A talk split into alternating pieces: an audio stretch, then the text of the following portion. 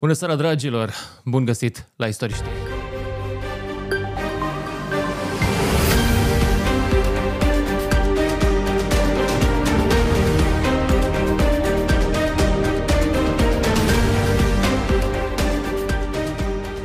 În seara asta aruncăm o privire la ce se întâmplă pe front, discutăm despre concluziile întâlnirii de astăzi de la Ramstein, baza militară unde ar fi trebuit să se decidă una de ajutor consistent pentru Ucraina și tancuri și avioane nu sunt și ne mai uităm un pic să vedem ce mai este în mintea propagandiștilor din Rusia, care seamănă un pic cu mintea propagandiștilor de la noi, ăia tot proruși, iar la final râdem un pic, ne distrăm cu noua colecție de toamnă, iarnă, primăvară, nu știu exact, de la lui Vuitton. N-avem bani de ea, nu-i nimic, râd să râdem, e gratis.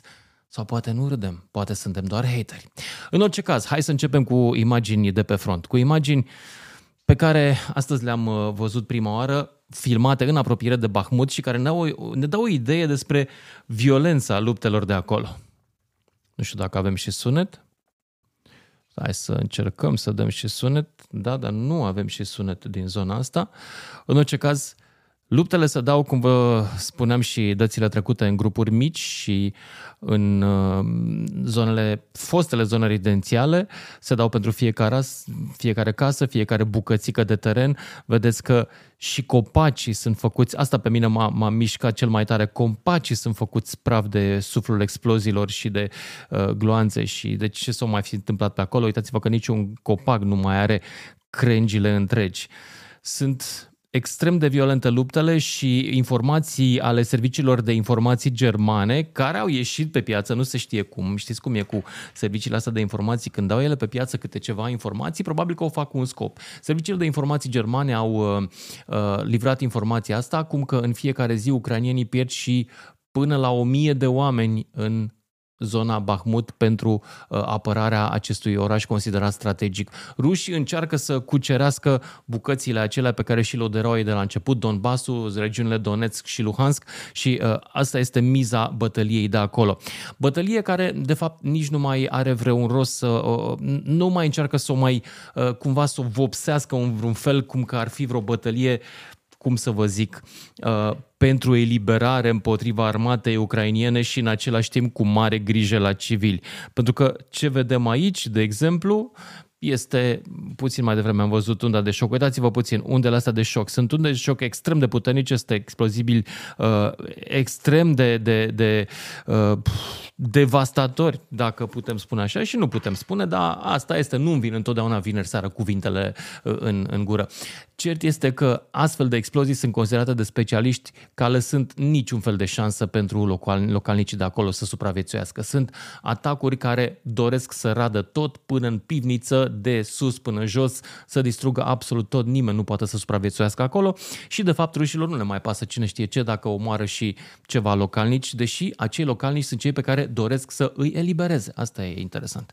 Um, dar hai să vedem ce se mai întâmplă în afara zonei de luptă. Și apropo, dacă vi se pare interesant rezumatul meu, nu uitați când aveți timp și chef să-l răsplătiți cu un share. Și vă mulțumesc că vă luați din vinerea voastră și stați aici și în seara asta să vă uitați. Păi, cele mai importante uh, dezvoltări sunt în seara asta vizita șefului CIA uh, William Burns, care s-a dus la Kiev, unde a discutat cu Zelensky despre Um, planurile ofensive ale Rusiei în Ucraina. Este o veste care a venit de la Washington Post. Evident, nu știm ce s-a discutat acolo. Absolut nimic. Cert este că, să vă dau un pic de context, înainte de război, chiar cu o săptămână sau două, același uh, Burns uh, mergea la Kiev să-i spună lui Zelensky că urmează ofensiva rusă.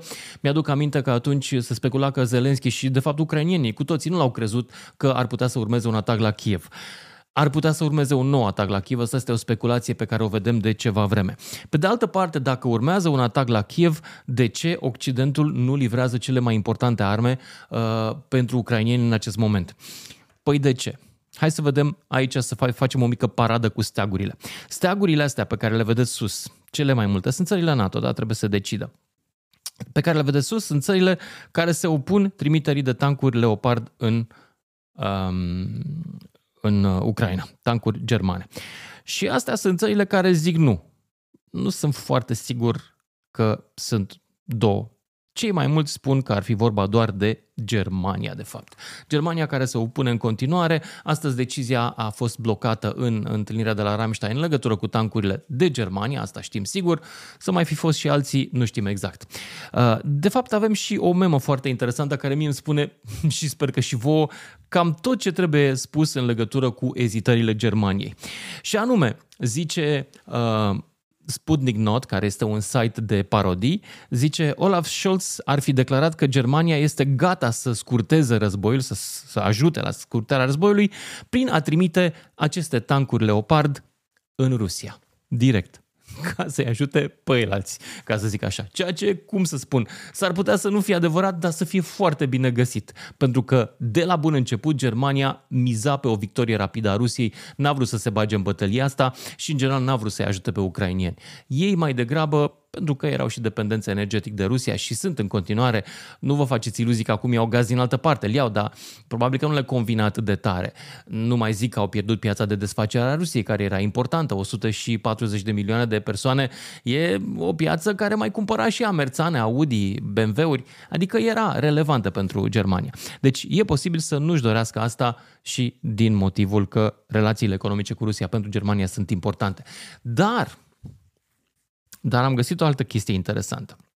O explicație. De ce nu vrea Germania? Um, am găsit Acum sunt speculații, da? Deci sunt complet speculații și unele dintre ele le-ați văzut și prin filme. Un cetățean pe nume Thomas Steiner, pe care l-am mai citit să-l urmăresc pe Twitter, zice de ce partidul SPPD, adică partidul ăsta social, nu știu cum îi zice lui, SPD, nu știu germană, uh, de ce nu vrea cei mai mulți dintre liderii lui nu vor să trimită tancuri uh, în Ucraina.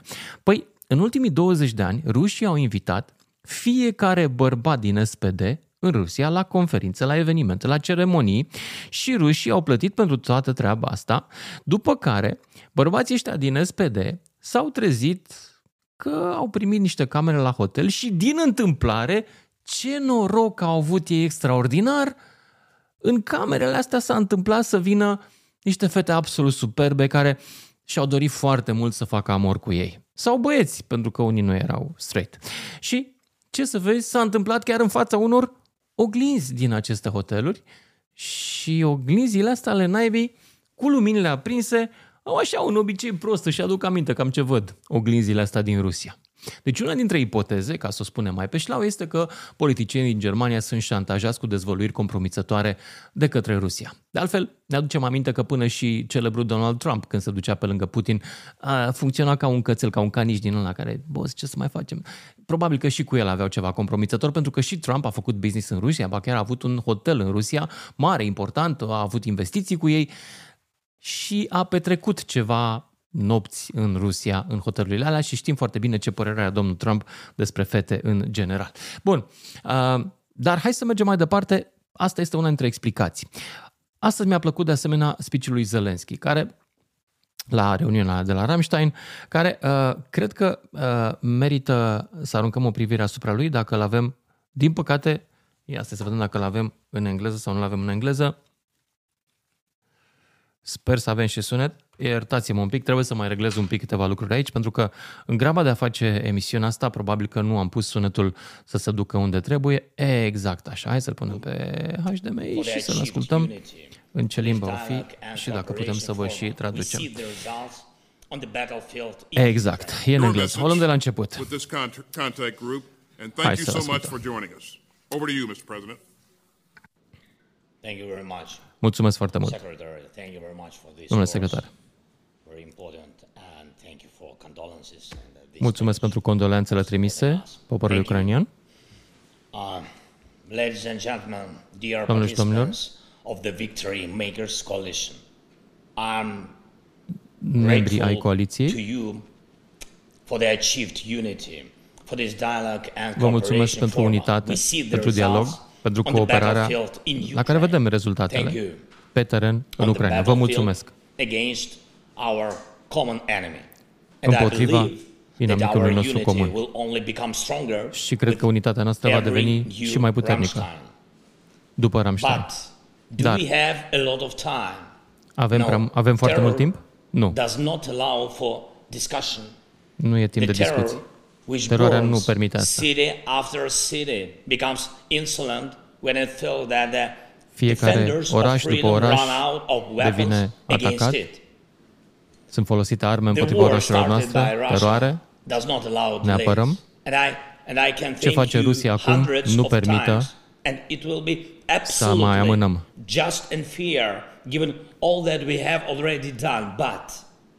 Știu că ați dat tot ce puteți. Vă mulțumim foarte mult. Dar sute de mulțumiri nu sunt sute de decese. Thousands of wars in discussions, but I cannot put wars instead of guns that are needed against Russian artillery or instead of instead da. of the anti-aircraft missile that are needed to protect people from Russian airstrike. În afară de tancuri și de artilerie, de antiaeriană de care avem nevoie pentru a ne proteja de uh, împotriva rușilor. And I am truly grateful to all of you for the sunt recunoscător pentru armele pe care le-ați trimis. Every unit helps to Fiecare save our people bucată from terror, ne ajută să ne apărăm de teroare. Time remains a Russian weapon. Dar timpul rămâne o armă a rușilor. Time must become our common weapon. Dar timpul trebuie să devină arma noastră comună. Just like air defense and artillery, armored vehicles and tanks, which we are negotiating about with you. Dar, la fel, ne trebuie artilerie, ne trebuie vehicule blindate, ne trebuie tancuri și pe asta le negociem acum cu voi. Nu mai intru în detaliile acestui discurs, e un discurs bun, dar nu e un discurs așa cum ne-a obișnuit Zelenski cu retorică spectaculoasă. Este pur și simplu un discurs de lucru în care le spune mai avem nevoie de multe alte lucruri. În, în afară de tancuri își doresc ucrainienii, știm foarte bine, și artilerie n-au primit niciun commitment în legătură cu chestia asta astăzi. Asta este important de spus și asta e un pic dezamăgitor pentru toată lumea. Dar aș vrea să introduc aici o mică discuție și până una alta ia să vă văd pe voi ce mai, ce mai comentați aici. Uh, avem și comentariile, sper să le putem vedea în curând. Um, e una dintre cererile ucrainienilor este aceea de a primi avioane de vânătoare. Și sursele de acolo citate de Nexta, um, spun că Ucraina a cerut avioane de vânătoare F-16, um, rachete cu rază lungă de acțiune și tancuri. Ce e interesant apropo de aceste F-16, uh, vă aduceți aminte acum 2 ani când România Înainte de război, dar când probabil că existau informații per surse că vine invazia rusă, România a cumpărat repede o escadrilă de F-16 la mâna a doua din Portugalia și ne bucurăm foarte tare. Nu avem încă pe toate, n-au venit încă toate, că e un proces mai complicat de conversie, da? Uh, au fost critici și când am cumpărat primul lot de F-16 și după aceea când am cumpărat și pe ăsta, că sunt proaste, că sunt nenorocite. Oamenii care au criticat atunci aceste achiziții și le sugerez celor implicați în vânătoarea de cum să zic, ca să o spunem direct, trădători de țară, pentru că ăsta este cuvântul cheie, oamenii care au criticat aceste achiziții trebuie întrebați de sănătate, după părerea mea. Pentru că n-au făcut-o știind echipamentul militar cum funcționează, au făcut-o pentru că și-au dorit să dea un avantaj acestui inamic după părerea mea. Asta este opinia mea. Cine a făcut atunci acele, acele critici la adresa achizițiilor militare de F-16, care, iată, F-16 își dorește o țară aflată în război cu Rusia, își dorește să le aibă. Da, bineînțeles că la mâna a doua își doresc să le aibă. Își doresc orice, până cred că și migurile noastre 21 și le-ar dori deci care sunt acum blocate la sol și pe care nu le mai putem folosi și ne bucurăm că avem F-16 să ne apărăm cerul acum. Deci cine acum un an, acum doi ani a criticat aceste, acti- aceste uh, achiziții, după părerea mea, ar trebui luat la întrebări și văzut care, serios acum, care sunt relațiile lui cu Federația Rusă. E foarte important. Da, cine sunt eu aici? Doar un biet comentator. Uh, vreau să uh, câți dintre politicieni români pot vorbi de fluent engleză? Foarte puțini. Um, da, foarte puțin. Cineva... Um, au început deja orcii. nu vă dau mesajele orcilor, îmi pare rău, puteți să intrați să le citiți, dar nu le dau. Uh, nu sunt români, dragilor, sunt oameni care sunt plătiți să livreze mesaje. Unii dintre ei cred că n-au niciun fel de componentă națională în mintea lor. Uh, Da, uite, apropo de brigoana bisericii ortodoxe. Asta cu tema bisericii ortodoxe este de fapt o temă falsă lansată în piață, după părerea mea, de oameni care iarăși își doresc să dea o șansă propagandei ruse și luptei cu, dacă vreți, cu solidaritatea față de Ucraina. Dar hai să mergem noi mai departe, pentru că nu este Uh, da, politicieni care sunt vânduți Rusiei, zic eu, să trimită România avioane, nu poate să trimită România avioane fără un consens al NATO. Uh, F-16 modernizat, da, este un aparat foarte bun și suntem absolut fericiți că l avem. Cine a zis că este prost, că este la mâna a doua, că e fier vechi, inclusiv unul dintre jurnaliști, v-am spus, au fost niște ticăloși. Bun, hai să vedem, uh, să ne uităm puțin și la o altă țară care e interesantă, Austria. Austria a venit astăzi și a zis uh, uh, iarăși, după ce ne comentează lumea pe Twitter, după ce a blocat accesul României în Schengen, uh, ministrul de externe al Austriei a cerut pentru slăbirea sancțiunilor uh, asupra Rusiei. Deci, comentariul este că Austria este încă un tro- troian al uh, Rusiei în Europa. Da, E adevărat. Uh, Marius Mocanu, uh, iartă-mă, da, pentru YouTube Live încerc să fac de săptămâna viitoare, trebuie să mai plătesc un abonament la providerul meu de live-uri, care e un, o, căs- o cutiuță de asta șmecheră și, cum să spun, încă sunt... Uh, încă sunt uh, mai strâns cu ușa să plătesc abonamentele astea. Încă nu știu dacă este cazul să o fac. Da? Uh, dar cineva spune despre România livrează, nu vrea să se știe. Nu știu, nu vreau să Uh, comentez, dar da, și eu cred că ar trebui să ne uităm cine a făcut și cine face servicii, inclusiv de propagandă rușilor. Uh, o promit că vom fi uh, și pe YouTube, de asemenea sunt pe YouTube, uh, uh, urc imediat după live-ul ăsta, urc uh, materialul. Bun, Haideți să mergem mai departe cu o altă poveste. Uh, Reuters despre ofensive, o, o chestie ciudată pe care am uh, găsit-o astăzi. Uh, Daniel, Austria, Ungaria. Da. Um, zice cineva că um, și anume Reuters, citează oficiali uh, americani care spun că ar fi avertizat Ucraina să se um, restrângă, să se, um, cum să zic, să nu încerce să lanseze o ofensivă majoră împotriva forțelor ruse până ce ultimele livrări de arme din Statele Unite au fost primite și personalul militar a fost trăinuit bine. E un, un indiciu că uh, Uh, americanii chiar își doresc să susțină această operațiune sau vor să-i rețină și pe ucrainieni, poate în același timp încearcă să-i rețină și pe ruși cu vreo metodă, vreun mecanism? Nu știm exact, dar asta este ceea ce citesc. Pe de altă parte, sunt foarte multe informații că rușii pregătesc o ofensivă majoră în 2, 3, 4, 5, 6, 7 săptămâni, nu știm exact cât, uh, inclusiv dinspre uh, Belarus. Mai am un citat interesant, uh, înainte să ne mai uităm la câteva videouri de la propagandiștii, care sunt totdeauna absolut delicioși, dar uh, acest om este uh, omul în care eu cred foarte tare și care îmi place foarte mult cum vorbește. Este un rus, Gary Kasparov, este și deștept, că de-aia este și dizident um, și uh, spune așa, Rusia lui Putin a fost cea mai mare forță destabilizatoare din lume, de la interferența în alegeri până la sprijinul pentru dictatorii din Iran și Venezuela, până la distrugerea unor întregi orașe în Siria și în Ucraina. Victoria pentru Ucraina va însemna sfârșitul lui și o șansă pentru o nouă Rusie. Omul totuși, omul totuși e patriot. Uh, până se hotărăște um, Germania, cred că Japonia va trimite armament. A trimis ceva, dar nu știu dacă Germania, Japonia are atât de mult armament. Uh, spune Uite, hai să discutăm un troll, că e un troll aici care zice pot să fiu partizanul României fără să fiu al Rusiei sau al Ucrainei? Nu. Nu pot să fii partizanul uh, României fără să fii partizanul Ucrainei. Pentru că noi avem totul în comun cu Ucraina. Avem, sunt două state democratice. Sunt două state care au fost agresate de-a lungul istoriei lor de Rusia. Sunt două state a căror identitate națională a fost târâtă în noroi de Rusia. Și mă refer la uh, Moldova, Republica Moldova. Ne-au și luat o bucată din țara noastră.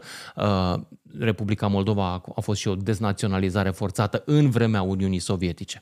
Deci nu poți să fii, dragul meu, uh, partizanul României fără să fii partizanul Ucrainei și al tuturor țărilor care luptă împotriva Rusiei. Nu ai cum, e foarte dificil. Asta dacă ești cu adevărat partizanul României și dacă nu cumva ești doar partizanul unor forțe din România care își doresc să preia puterea aici, să se instaleze un regim iliberal, nelegitim, antidemocratic, pe care știu că mulți vi-l doriți pentru că atâta vă duce capul și pe partizanii acelor oameni la fel. Când ai puțină minte, îți dorești să ai un șef care să spună ce să faci, că în mintea ta nu-ți trece ceva prin cap să faci, da? De asta. Știu că vă doriți unul de ăsta cu mână foarte. Atâta puteți. Bun.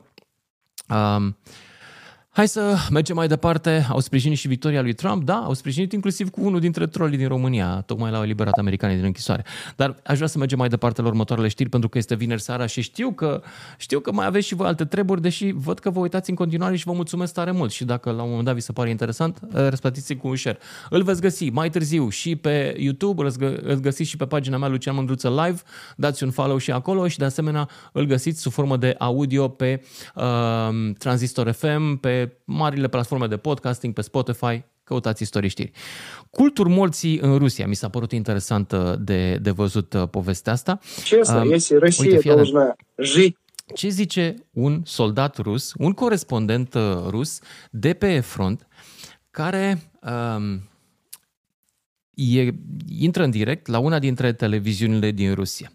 Zice așa, sincer, dacă Rusia trebuie să trăiască în aceeași stare satanică ca America și ca Europa, ar fi mai bine, stai un pic să-l dau mai încet, ar fi mai bine pentru noi toți să murim ca martiri și să ne ducem în rai. Deci, ați înțeles?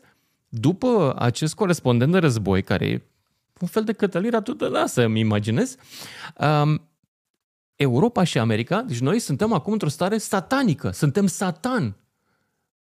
Asta este o tactică fascistă când uh, demonizezi adversarul. Asta e, e ceva de manual. Unde e Satan în jurul nostru? E pe aici? E cu noi în casă? Asta este ce au construit despre America și Rusia în mintea publicului, uh, despre America și Europa, în mintea publicului din Rusia, propagandiștii lui Putin. De ce? Ca să justifice absolut orice fel de război inclusiv lovituri nucleare. Atâta sunt de nebuni. Hai să ne mai uităm un pic la omul ăsta. Deci, să mergem în rai. Cum ar veni? Așa. Și decât să-i lăsăm pe acești sataniști și fascisti să preia și Rusia. Nimeni nu vrea să ocupe Rusia. Adică Rusia e nasoală, nu, nu, știți, nu știți? Voi din Rusia nu v-ați prins că e nasol? Păi de ce toți șmecherii voștri se duc în Occident atunci când au bani? De ce nu stau în Rusia? De ce se duc la Monaco? Pentru că Rusia e nașpa. Vrea cineva să preia Rusia? No way, nu ne interesează. Dar mă rog, trecem peste. Uh, după asta, fii atent ca un scenariu, după asta, lumea va coborâ încet într-o stare unde nu va mai fi nevoie să vorbim despre umanitate deloc. Știu că America și Europa nu sunt pregătite. Nu sunt pregătite, fiți atenți.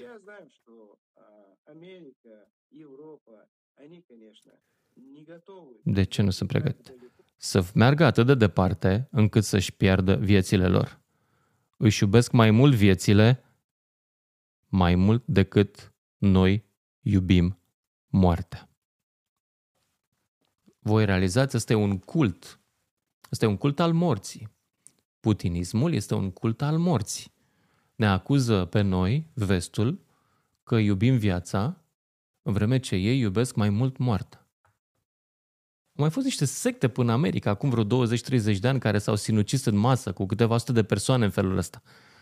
Această țară s-ar sinucide în masă prin decizia liderilor ei, la nivel de milioane. Atâta, atâta concep oamenii ăștia.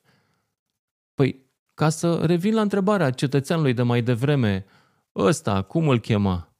Era unul ăsta. Uh, Florin Temo, da? Deci, dragă Florin Temo, da? Cu ăștia vrei tu să ai o relație spirituală? Nu cred că funcționează. Bun, hai să mergem mai departe. Uh, neocomunismul rusesc, da, a dus la fascism în Rusia, zice... Uh, mă uit la această emisiune, văd ceva... Băi, mă bucur că suntem doi. Hai, trei, patru. Din păcate, să știi, dragă Sergiu, să știi că nu suntem o masă critică în România. Din păcate, oamenii care pot fi duși de nas în România sunt mult mai mulți. Și eu nu mă ocup cu asta. Da, dacă Rusia nu va câștiga în Ucraina, va folosi nuclearea, asta au și amenințat și văd că ne și livrează mesajul ăsta. Mesajul, da, e japonez din anii 40. Sunt kamikaze, băieții, clar. Da. Um, hai să mergem mai departe totuși cu uh, știrile. Tactici de luptă aiurea. Apropo de... Ei fac asta, chestia asta și pe uh, câmpul de luptă. Uitați-vă la imaginile astea, hai să le dăm puțin mai mari. Um, sunt imagini din zona Bahmut și uh, arată cum tipul de atac al Ucrainei, al rușilor, este pur și simplu să trimită soldații, infanteria, fără sprijin de aviație sau de blindate, către liniile ucrainiene. Deci este pur și simplu atac după modelul carne de tun din primul război mondial, ca la Oituz, ca la Mărăști, Mărășești. Asta este metoda pe care o folosesc ei acum, de aia și pierd mulți oameni. Pe de altă parte și ucrainienii, cum vă spuneam, e foarte posibil să piardă și ei mulți oameni, pentru că există uh, în zona aceea o concentrare importantă de uh, guri de foc rusești. Numai că în multe locuri nu le folosesc, pentru că nu se coordonează, pentru că încă nu știu să facă treaba asta la nivelul la care ar trebui, din punct de vedere militar. Era o armată mai degrabă primitivă asta rusă. Mai mult spaima noastră de ea o ducea înainte. Acum aș vrea să vă mai arăt ceva pe domnul Soloviov și uh, sper că nu v-ați plictisit. Uh, ia de ce îmi scrie aici România TV. Băi, nu mă interesează România TV. Chiar nu mă interesează, n-am eu treabă cu ei. Uh, altcineva, veștile nu sunt bune pentru Ucraina, da, să sperăm că Ucraina, Germania își va revizui comportamentul. Nu știu, am sentimentul, uh, am sentimentul că Germania nu ne spune ceva, are un tratat, ceva semnat cu Rusia. Când i s-a permis să se reunifice în, după, uh, în 1990, cred că ei au dat și alt gen de, uh, să zicem, uh, înțelegeri rușilor și cred că ei se țin de cuvânt. Poate.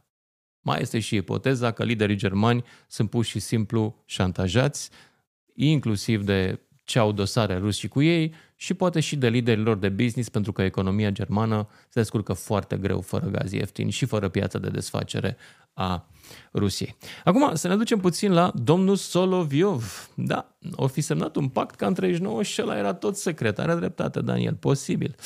Um, cum poate fi izolat un, o țară ca Rusia? Nu știu nici. Nici eu nu știu cum, dar mm, nu e treaba mea. Ar trebui... Uh, da, și ei ar dispărea dacă ar folosi arma nucleară, spune uh, cineva. E adevărat. E propagandă, știu. Dar hai să-l mai ascultăm pe propagandistul șef, domnul Soloviov, care zice așa, îl citează pe Scholz. Agresiunea rusă Trebuie să câștigăm. Scholz, asta înseamnă că trebuie să intrăm în Berlin. Și să nu mai plecăm niciodată din Berlin. Macron a trimis versiunea lui de tancuri cu roți, așa că trebuie să intrăm și în Paris. Și niciodată să nu ne retragem trupele de acolo. Proștilor, Gorbaciov, Yeltsin, care v-ați retras trupele noastre din estul Europei. Prostul de Hrușciov, care a închis baza noastră militară din Finlanda. Ar mai fi Finlanda și Suedia o problemă acum? Și ar ține gurile închise. N-ar fi niciun fel de sancțiune acum. Americanii, după al doilea război mondial, încă ocupă o parte importantă din Europa cu trupele lor și noi de ce am plecat acasă? Ar trebui să avem de-a face cu oamenii ăștia. Da, înțeleg că Dumnezeu și-a, s-a ocupat deja de cei mai mulți dintre ei, dar trebuie să dăm un, o evaluare legală a trădărilor. Asta are sens. Mă, nici nu știu de unde să încep cu comentariul ăsta. Aș începe totuși dintr-un loc. Interesant. Dați-vă puțin la microfonul Soloviov, îl vedeți? Vedeți microfonul lui Soloviov? Uite microfonul meu. Avem același provider de microfon. Un Shure SM7B. Uh, în România e 1600 de lei, ca să știți. Um, mă gândeam, băi, e foarte tare, e tare în gură, dar industria țării pe care el dorește să o țină stăpână peste Europa nu a fost în stare să producă microfoane. Bă, microfoane nu pot să producă oamenii ăștia. Și nu numai că nu pot să producă, dar nici n-au avut bani de un microfon mai scump, pentru că microfonul ăsta, domnul Soloviev, ca microfon, eu sunt acasă la mine în sufragerie, am dat 1600 de lei pe el. Era cel mai scump microfon la care m-am putut uita fără să mi se rupe sufletul. Un microfon bun pentru studio, pentru emisie. Păi frate, e, în România e 3, 5 mii, 10 mii de lei. Deci cu un microfon de 1600 tu ameninți Europa că sunteți gaga, frate. Odată că sunteți săraci și a doua oară că săracii, trebuie să vă spunem direct, nu au dreptul să pună talpa pe alți oameni mai bogați și mai inteligenți decât ei și să exploateze. Că asta ați făcut în Europa.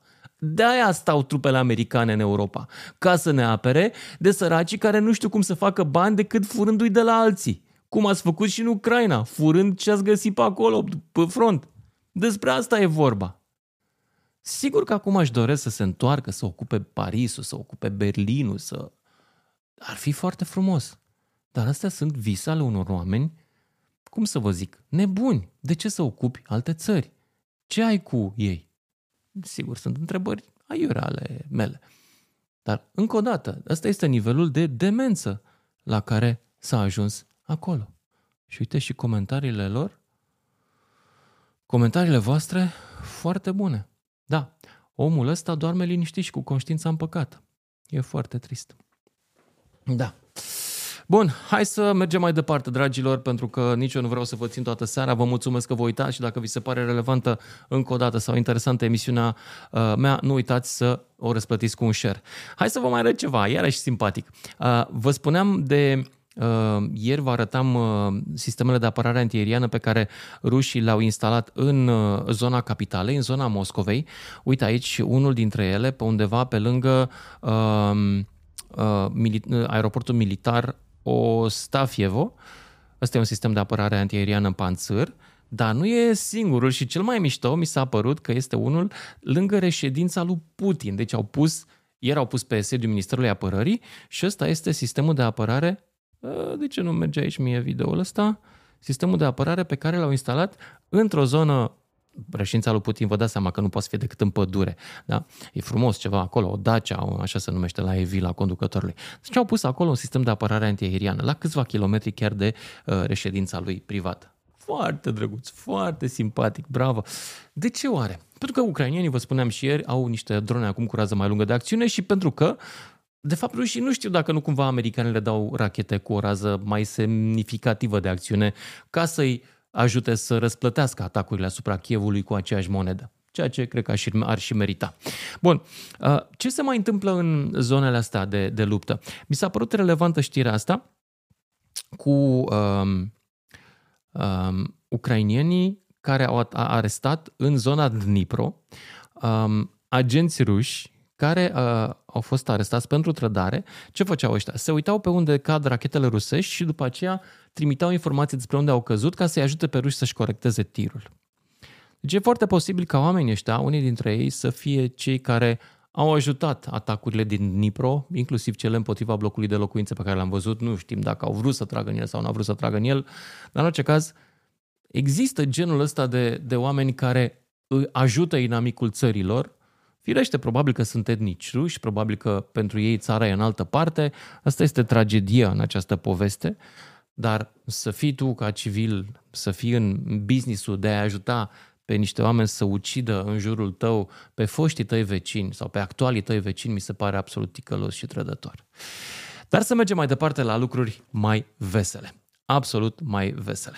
Și aș vrea să, să vedem cineva care e în Bolivia E plin de ruși în America de Sus, se plâng că nu le funcționează cardurile de credit. Foarte bine. Își deschid conturi în Turcia. Da, Turcia uh, i-a ajutat uh, și pe ei și pe ucrainieni. A jucat la două capete. Uh, da, sistemele s-ar putea să fie puse tot politic, să arate ucrainilor că au, uh, rușilor că au de ce să se teamă, deci cumva să inducă în populație o stare de spirit de haide să fim cu șeful, să fim cu conducătorul nostru iubit, că ia uite, prin inamicul ne țintește. Mă rog, uh, poate au fost plătiți sau forțați să trădeze. Probabil că au fost plătiți și forțați sau poate că au făcut-o din convingere, nu știu. Uh, da, și în România există așa ceva, Doamne ferește, într-adevăr, uh, de o invazie.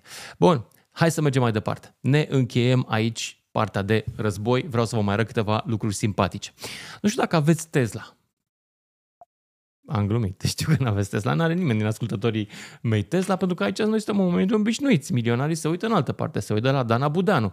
Nu? Pentru că aici suntem noi ăștia mai, cum se zice Dana Budanu? Hai că e un cuvânt din ăsta, ziceți-mi că îmi scapă.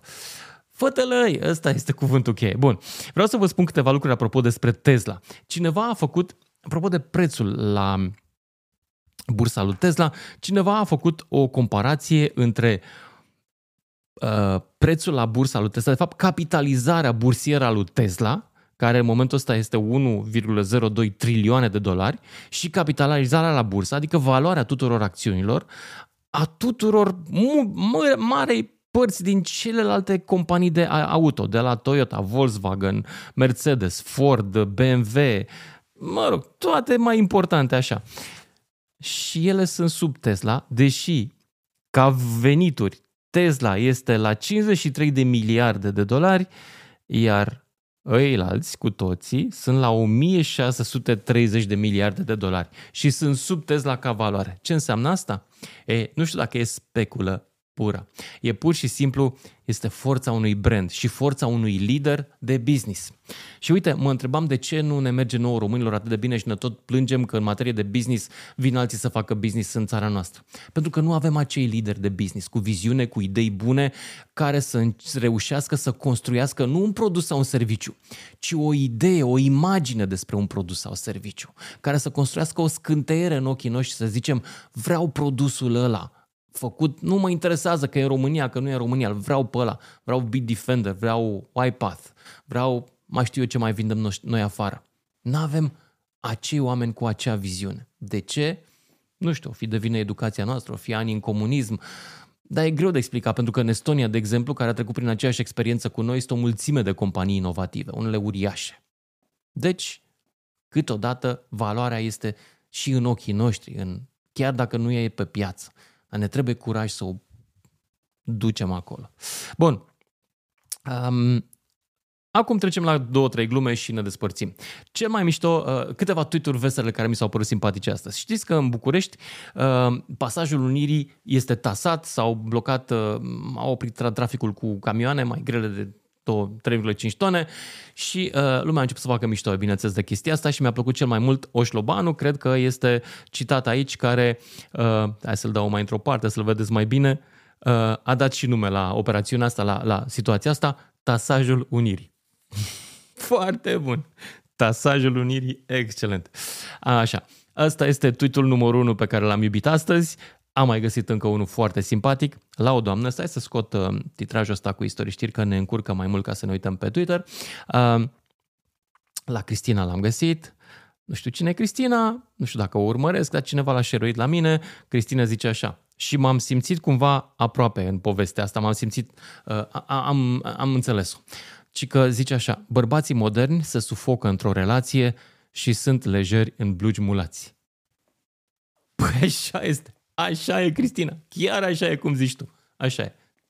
Ăsta e sufletul nostru. Ce să facem? Suflet tulburat. Bun. Și la final, la final, um, v-am promis că ne uităm la colecția lui Vuitton de toamnă-iarnă sau ce anotimpul mai fi și asta. Nu știu. Dar trebuie să ne uităm la ea pentru că arată cam așa. Ok, asta e normală. Asta e ok. Ups. Stai, ce asta? Oh, s-a supărat cineva aici. E o colecție pentru oamenii cu bani firește. Mă întreb unde le porți pe asta. Ok, geaca aia o înțeleg. Dar... Doamna asta. Ah. Ah, ok. Mai căutați pe site-ul lor, că sunt foarte multe imagini uh, cu noua colecție, în care mi se pare absolut de nepurtat, dar în același timp ne spune un lucru important și treaba asta cu moda trebuie să ai, uh, atunci când ai bani, unii dintre oameni simt nevoia să le spună celorlalți că au bani, îmbrăcându-se astfel încât să știe toată lumea. Vreau să vă zic că nu mai e la modă. Nu mai e nici Vuittonul, nici... Oamenii cu adevărat bogați în lumea asta sunt aia care umblă în tricouri și în jeans și care sunt bogați aici, nu bogați aici. Ăsta este lucru cu care încep să încerc să mă obișnuiesc și eu pe măsură ce îmbătrânesc. E o chestie cu care mă despart de voi în seara asta, nu neapărat cu un sfat, cu, cu o, o să zicem așa, o vorbă bună și anume vă doresc, dragilor, pentru că ați rezistat atât și v-ați uitat la emisiunea mea 45 de minute și pentru că am schimbat idei într-un fel sau altul în emisiunea asta, vă doresc să realizați că de fapt sunteți bogați. Sunteți bogați în mintea voastră, sunteți bogați în idei, sunteți bogați în umanitate și sunteți bogați în vorbe bune. Eu vă mulțumesc că v-ați uitat, să aveți un weekend minunat și să ne vedem cu bine săptămâna viitoare.